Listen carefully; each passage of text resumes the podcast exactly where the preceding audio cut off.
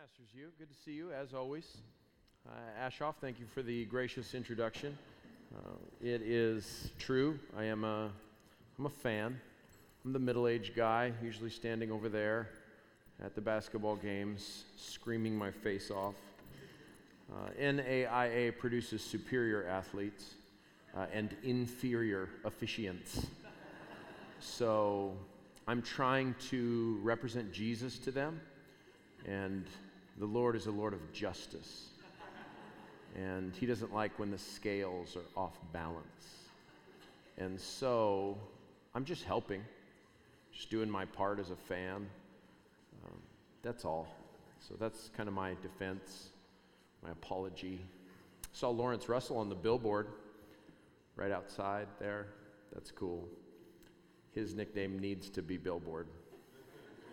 If that hasn't happened, you guys are doing it wrong. Has it happened? Daryl, has that happened? It has happened? Good. Amen. Yeah. He's Billboard, like for life. So good. Uh, the team is a lot of fun to watch. They have fun when they play, and basketball is a sport that is divinely blessed.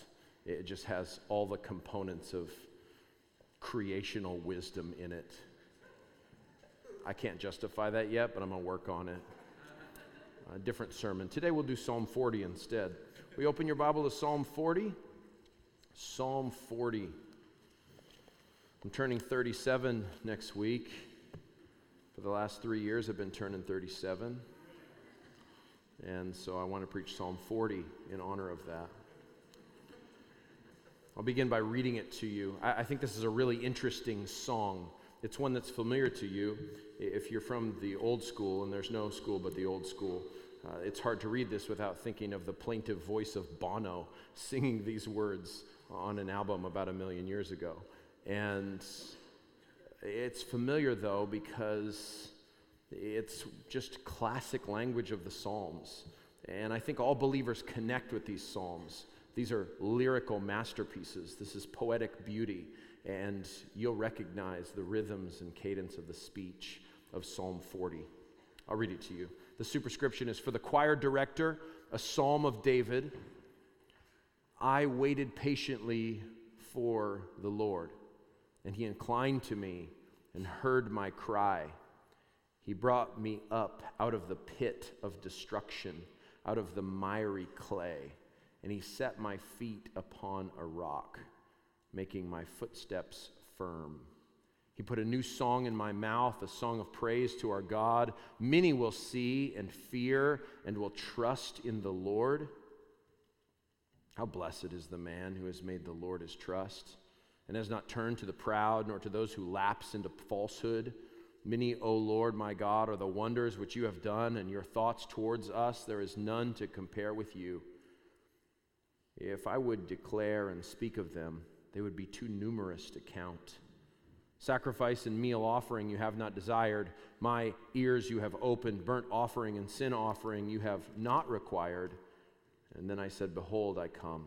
In the scroll of the book it's written of me. I delight to do your will, O my God. Your law is within my heart.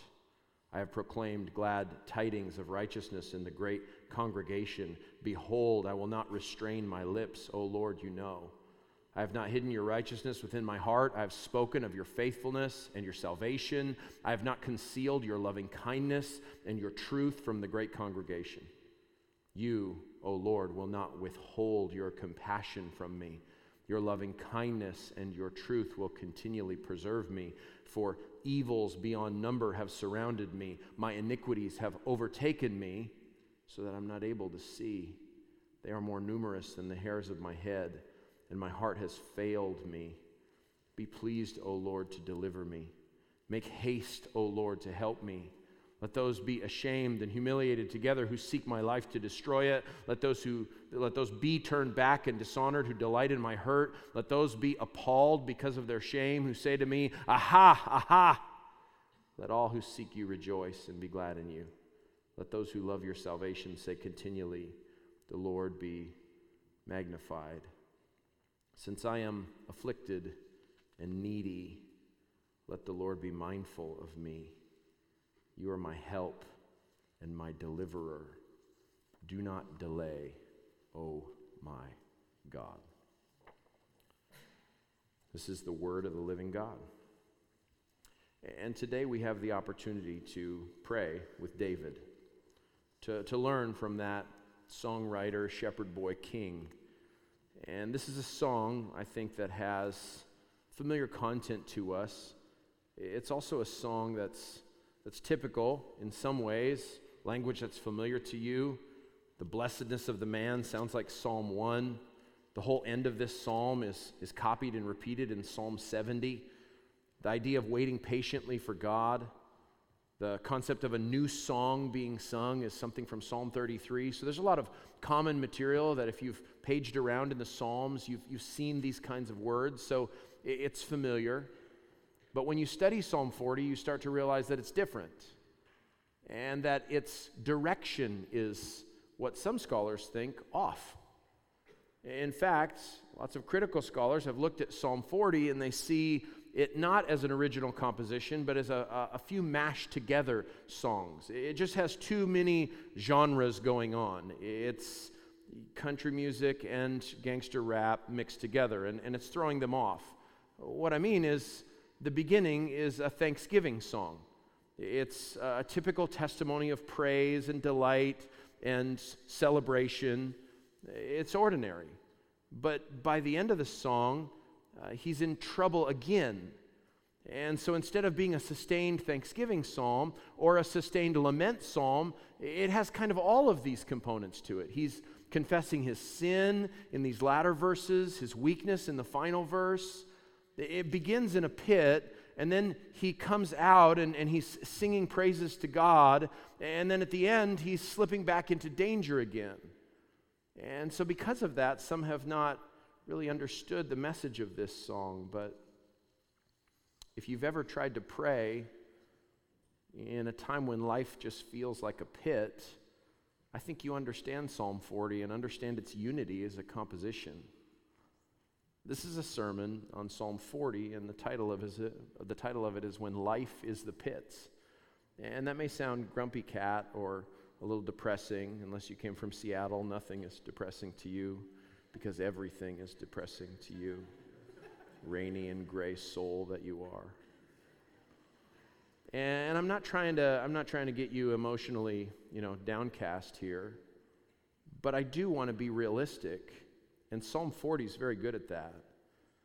Getting in the mud in a miry pit, in the slimy clay, as he describes it, is an experience that will be a refrain throughout a Christian's life.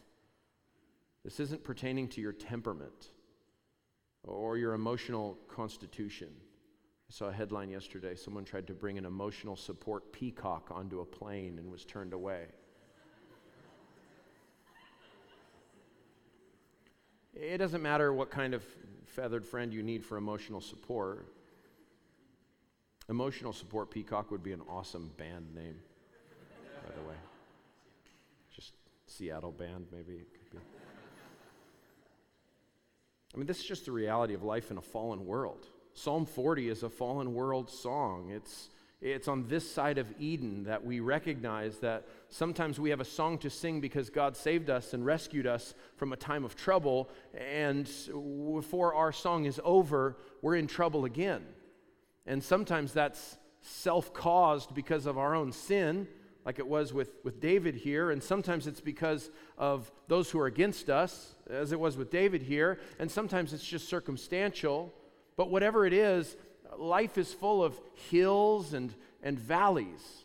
And Psalm 40 really is a triumphant song. If you're following the flow of the Psalm, Psalm 37 is even darker and even more desperate and the psalmist is, is feeling like a dying plant, and he's aware of the evil around him. And, and by 38 and 39, it's sort of the book of Ecclesiastes, the vanity of life in Psalm 39, the suffering penitence of Psalm 38. So Psalm 40 has a ring of triumph to it. But like all triumphs in this life, they're short lived. And so I want to talk to you about when life is the pits and whether your troubles are self inflicted or circumstantial or brought on by a hostile world, when life is the pits, we have to know how to respond and what to expect. And so let's join King David in this song. I don't think this poem is a mess. I think this world is a mess. And I think that this poem is perfectly suitable to help us think clearly about God, about ourselves, and about our circumstances. There's something genuine and heartfelt about this song. And Psalm 40, what it does for us is it teaches us to celebrate past deliverance. It teaches us that experiencing God's mercy ought to lead us, to lead others to rejoice in God's mercy. And it reminds us that that mercy that rescued us is that same mercy that we will need throughout our lives. Because life is not going to get easier for you, my friend. For most of you, the darkest days of your life are ahead of you. And to learn to celebrate God's mercy in the past deliverances is to teach yourself where you need to go when you're in trouble.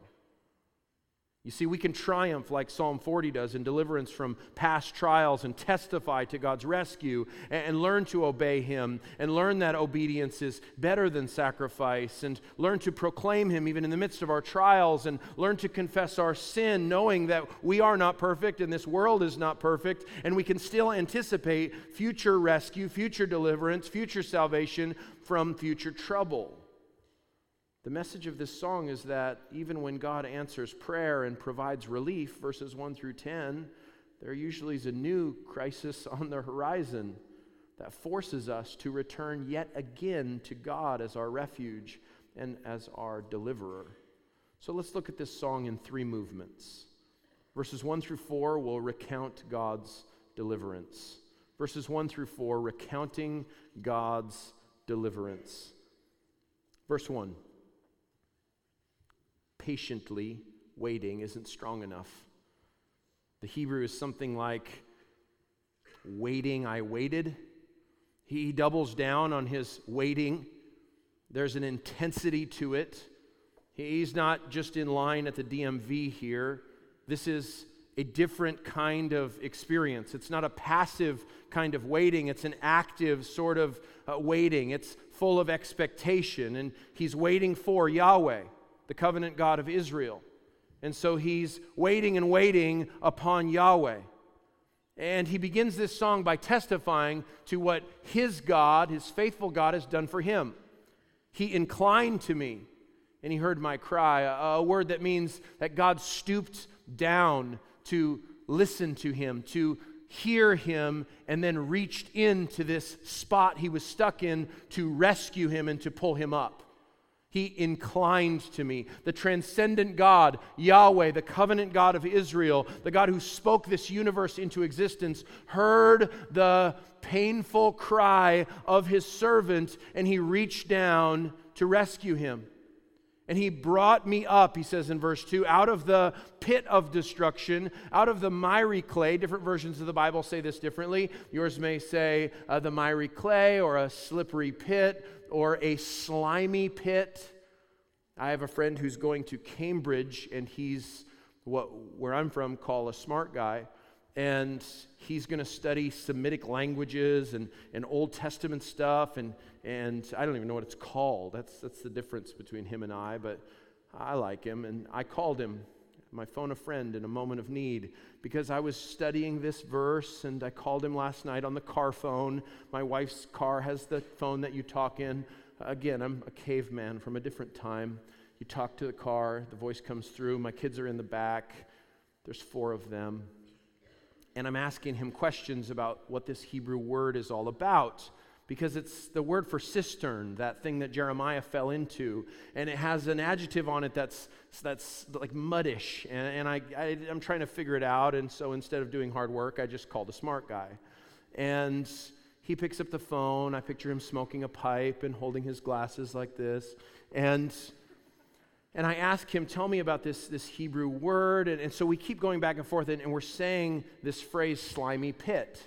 Suddenly, I can no longer hear my friend because my four children, who are five and seven and nine and 11, are hysterically doubled over, laughing at the word slimy pit. For them, slimy pit is an armpit, it's slimy, it's some kind of SpongeBob moment that they're having that's like a gross out joke. And, and I, I don't, so I never was able to figure out what this word means.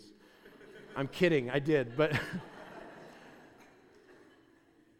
they heard all these adjectives and it made them laugh because it was muck and mire and slime and silt.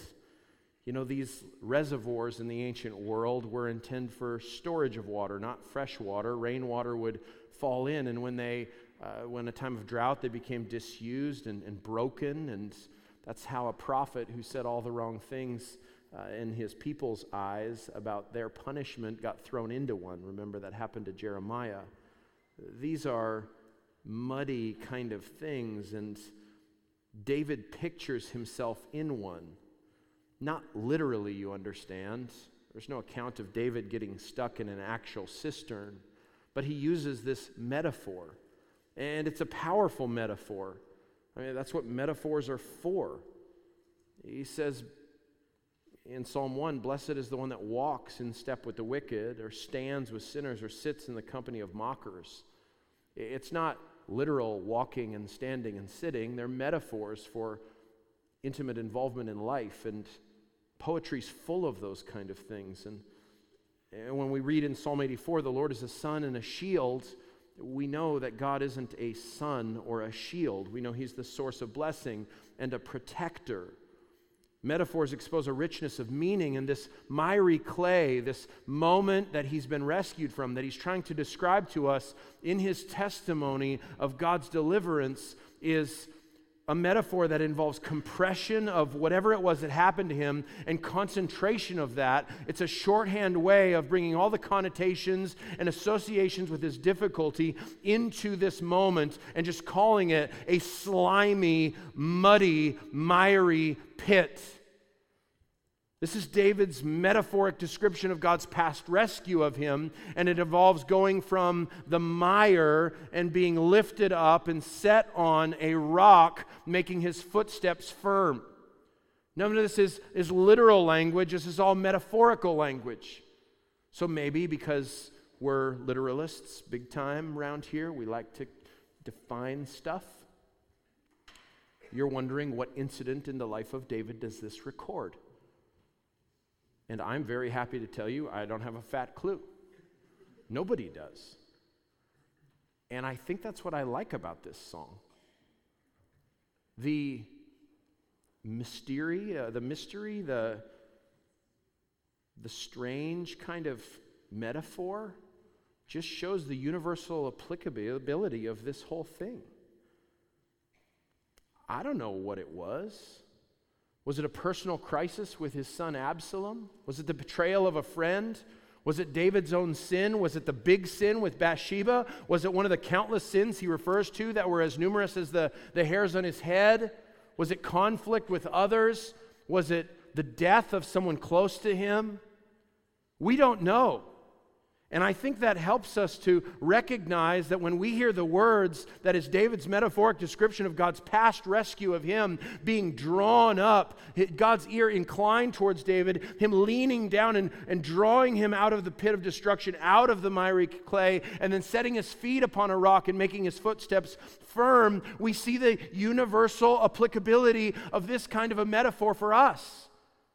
I mean, there is a, a, similarity between physical rescue from a bog and the poet's deliverance from a personal crisis, but David doesn't specify his crisis. Intentionally, he leaves the occasion uh, mysterious and expresses it poetically and amplifies its applicability to us.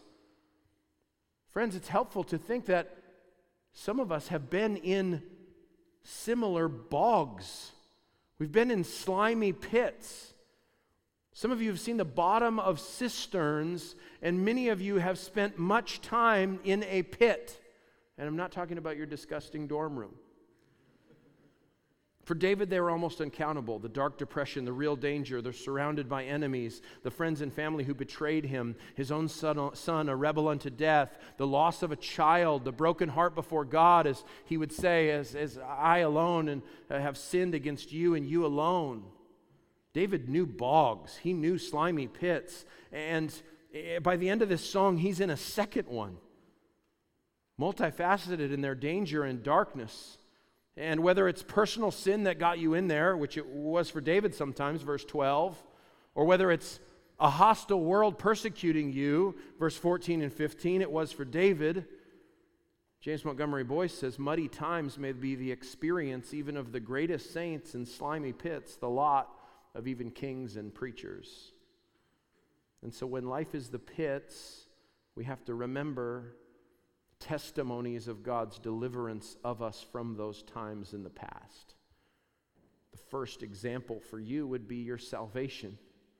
You remember when you heard and believed and received the gospel, the good news about Jesus, and he rescued you from your lostness. Maybe it was when you were a young child, maybe it was just this semester, but you remain aware and grateful of God's redemption of you from your sin, a big rescue. Or maybe you remember an incident of God's deliverance in a smaller matter. He helped you last year. You were in a bad place, and He sent someone to minister to you, to encourage you. Perhaps you've pleaded with God to answer a prayer, and, and you have received that answer in just a classic way that God answers prayer, an unguessable way, a divinely wonderful way, a way that brought you so much joy and so much gratitude. David would have you recount those deliverances recount those salvations. Remember what God has done to rescue you and to bring you out of the miry clay personal sins, relational problems, broken friendships, health problems, marriage troubles, wayward children, loss of a loved one. There's a thousand overwhelming, miry clay pits in front of you in life in a fallen world. And what will be behind you is all these evidences and memories of ways God has redeemed you and rescued you from your trouble in the past. And you will be able to face trouble in the future, troubles you don't know about, that you think you could never handle at this stage in age, that aren't for you yet, but you will be able to look back on the ways that God has helped you and God has delivered you and God has inclined his ear towards you and God has listened to you and he's bent down, he's stooped down, and he's picked you up and he put you in a place of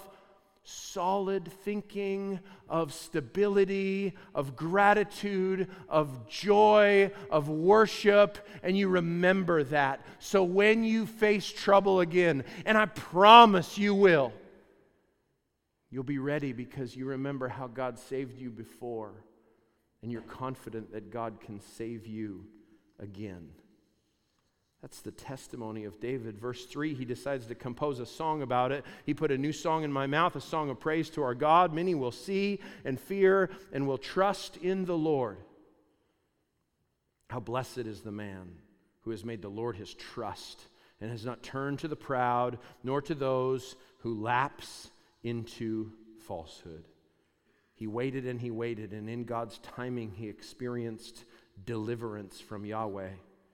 He rested in the Lord, Psalm 37, and waited patiently for him, and God answered his prayer. This cry of urgency was met with a mingling of hope, verse 3, and trust, verse 4. And the emphasis of this opening section isn't primarily telling you to do anything.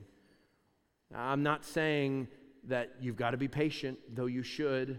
I'm not saying you've got to trust, though you should. I'm not saying you've got to hope, though you should because these opening verses are all about what God has done, and that's what David is celebrating. Five consecutive divine actions. God noted and heard his trouble, God listened to his prayer, God lifted him up out of the pit, God set his feet on a rock, and God placed a new song in his mouth. Who did all that? It wasn't David, it wasn't those close associates of David, it wasn't the attendants of the king, it was God and God alone, and so God would get the glory and God would be seen as the deliverer, and David would sing a song, and even the song would be attributed to the creative rescue of God.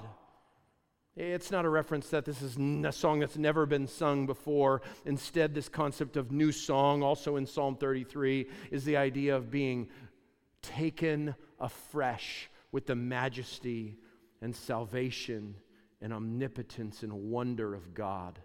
To see his care and his providence and his salvation and to respond in gratitude.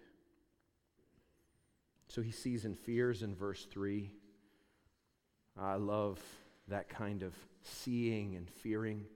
Reminds me of Moses' words in Exodus do not be afraid. God has come to test you so that the fear of God will be with you and keep you from sinning.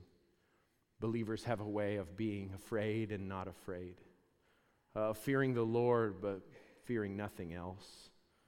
And that rescue then leads to our middle section. It's a reflection on God's goodness.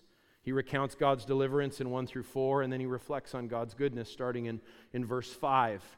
Look what it says Many, O Lord my God, are the wonders which you have done, and your thoughts towards us. There is none to compare with you. If I would declare and speak of them, they would be too numerous to count.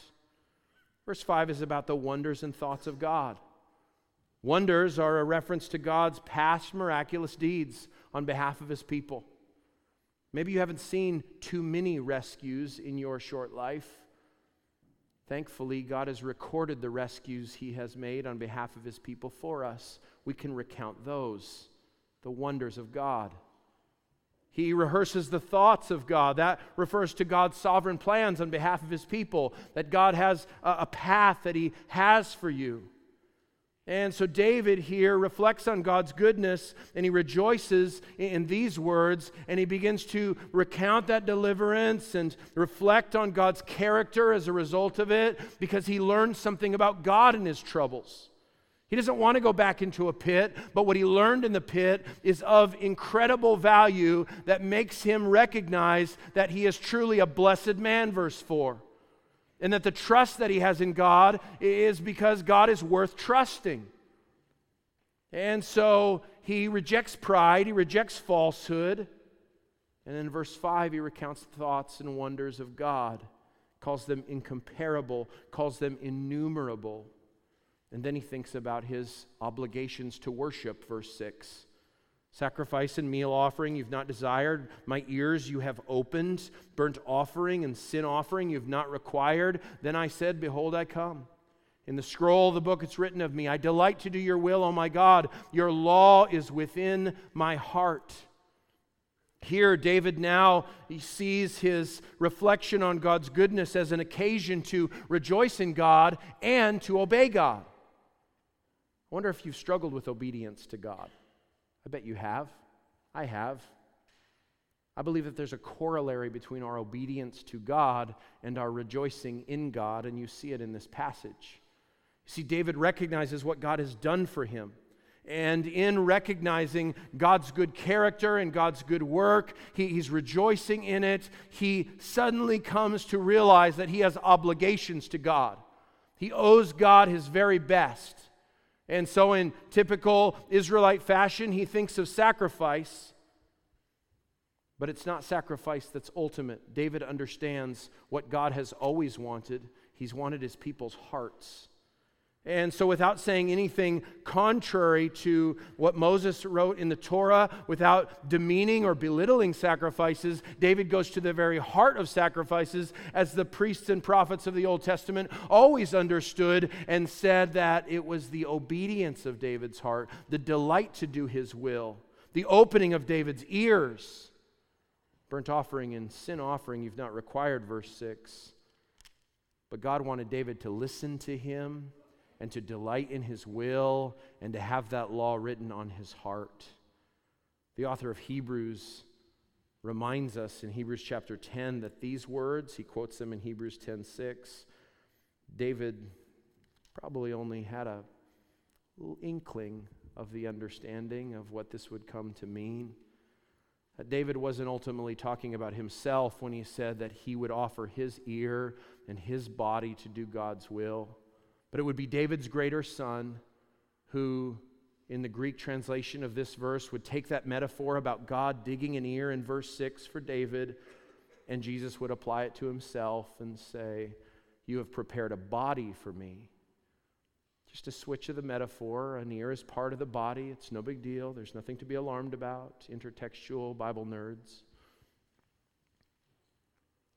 Jesus says, You've prepared a body for me. I'm here to worship you. I belong all the way to you. And there's a relationship between David's rejoicing and David's obedience. And there's a relationship between Jesus' rejoicing in God and Jesus' obedience to his Father. And so, this practice of digging the ear here that's uh, indicated of God opening up his servant's ear sounds just like Isaiah 50, verse 4, and uh, Psalm 40, verse 6 through 8. Uh, the recital of these words to the Messiah in Hebrews chapter 10 is all reminding us that David could not fulfill these words words fully, but the Messiah could in his giving up not just his ear, not just his obedience, but all of him in the superseding of the sacrificial system. This is not a messianic psalm in its entirety because David confesses his sinfulness in verses that follow. But this section is a particular statement that is so applicable to the life of Christ and so helpful to you and I in our battle against sin and in our battle for joy, in our battle for obedience, that Jesus is the one who fully fulfilled this in relation to his obedience and bodily sacrifice. And verse 6 speaks of sacrifices and offerings, celebrating communion with God, the removal of the effects of sin. And Jesus would replace them all by becoming a once for all sacrifice. David gets it, and I hope you get it too. No mere ritual will adequately express his gratitude. So he offers himself to God from the heart. And then his greater son would come and offer himself to God from the heart and would solve the sin problem for David and for all of us. One author says it this way Jesus not only listens and obeys, he offers his whole body as a once for all sacrifice on our behalf. But the reflection on God's goodness continues. The scroll of the book is the law of Moses. It Reminds me of Psalm 107, verse 2. Let the redeemed of the Lord tell their story, those he redeemed from the hand of the foe. And David now is turned his personal praise to congregational focus. Verse 9 I have proclaimed glad, glad tidings of righteousness in the great congregation. Behold, I will not restrain my lips. O Lord, you know. Friend, when you're in a pit, when life is the pits, when you're in a trial, when you're in the mud and you're in the mire, do you understand that God is preparing you to lead his people in worship? Because they're not all going to understand what you're going through.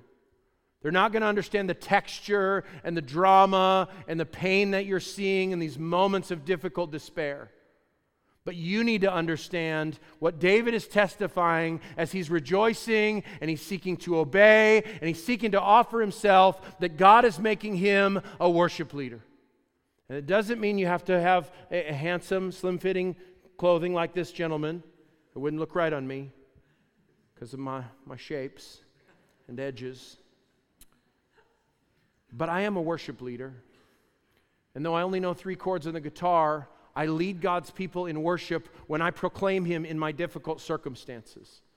I show them that they ought to be encouraged that believers can face trials and endure. That in the darkest moments of the pit, in the clay, in the miry mud, when you're waiting upon waiting and you're crying out to God and you're waiting for that answer, and then you've been delivered, but you know another pit is coming, your testimony of being delivered, of having your prayers answered, of being rescued from your sin, of being brought out of sinful bad habits, of making it through that section of life where you made a plethora of dumb decisions. God will be be praised as you have been rescued and he has been extolled publicly. You, O Lord, he says, you, O Lord, know. And you, I have not hidden your righteousness within my heart. I've spoken of your faithfulness and your salvation.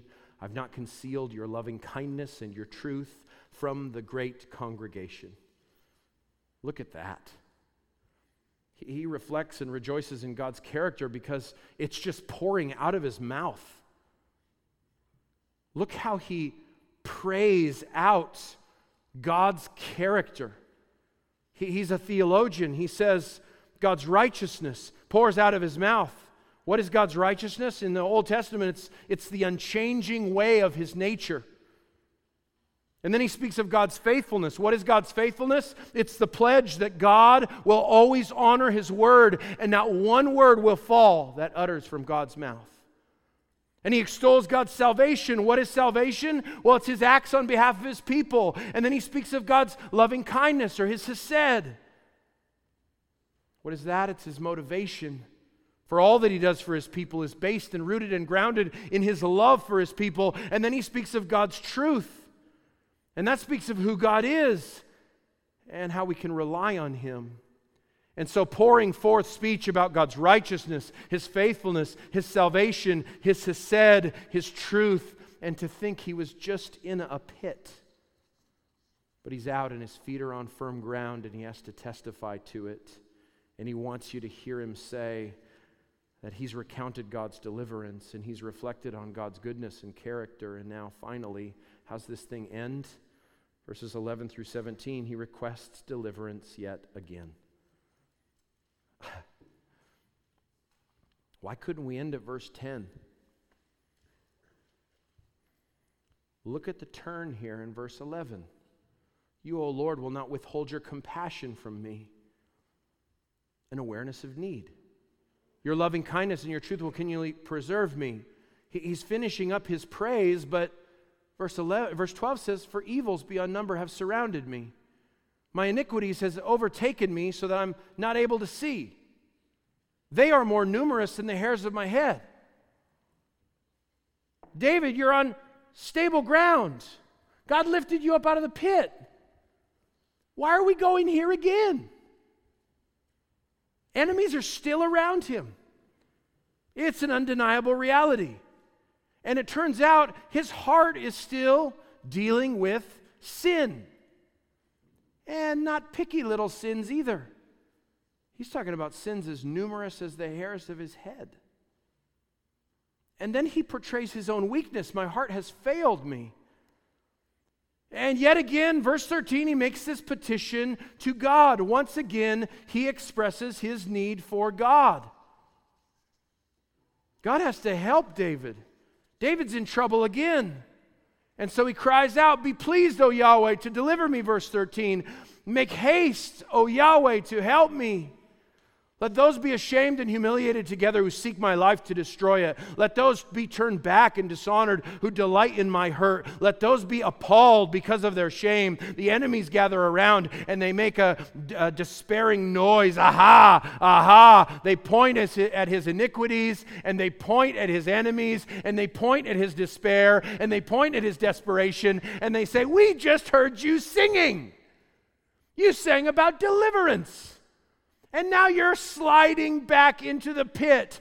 Aha, aha. It's enough to undo you, right?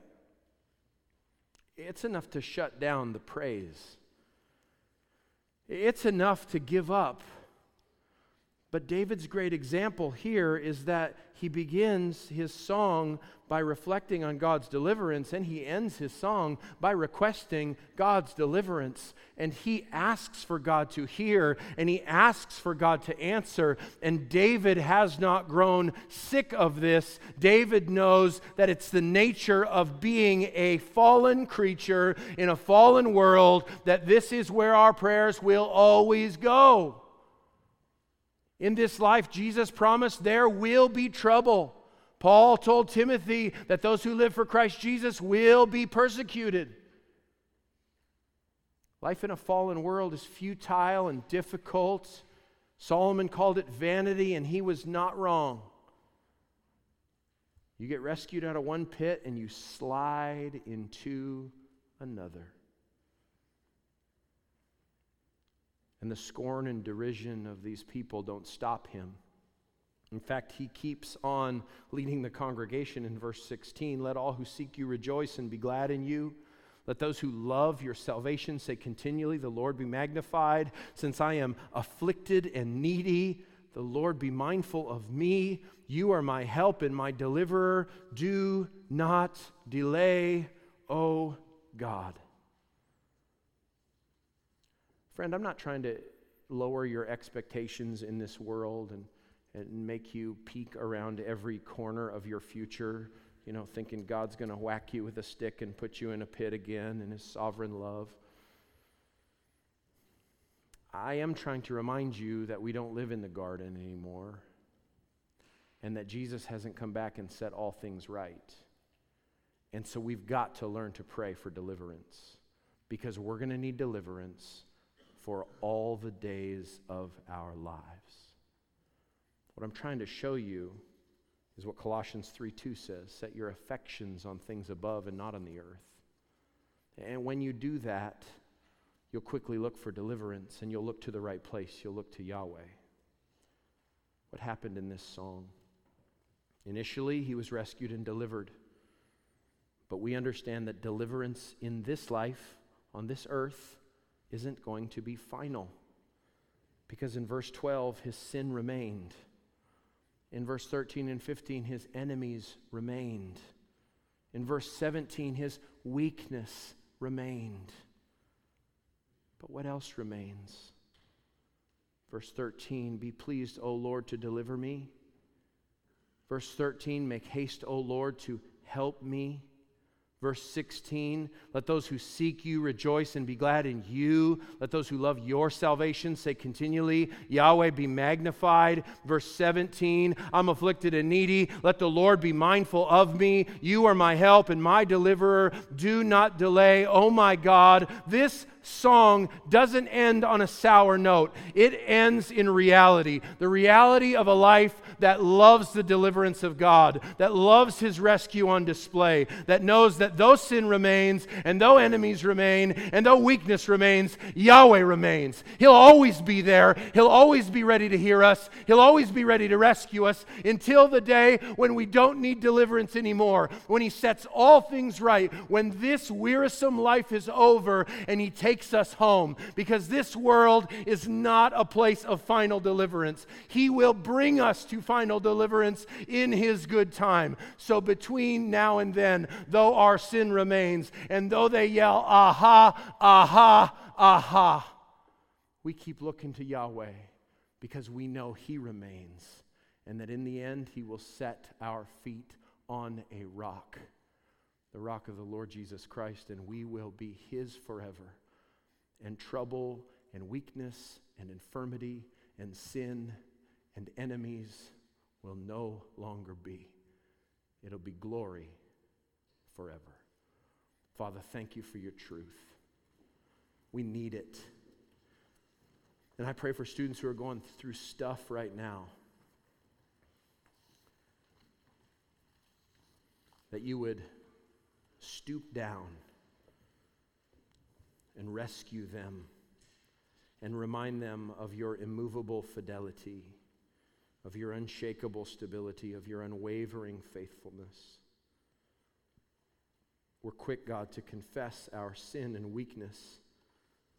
Make us be quick to ask for help, to seek divine assistance, waiting and waiting as we look back and we see all that you've done to rescue us. And we look up and offer our cry.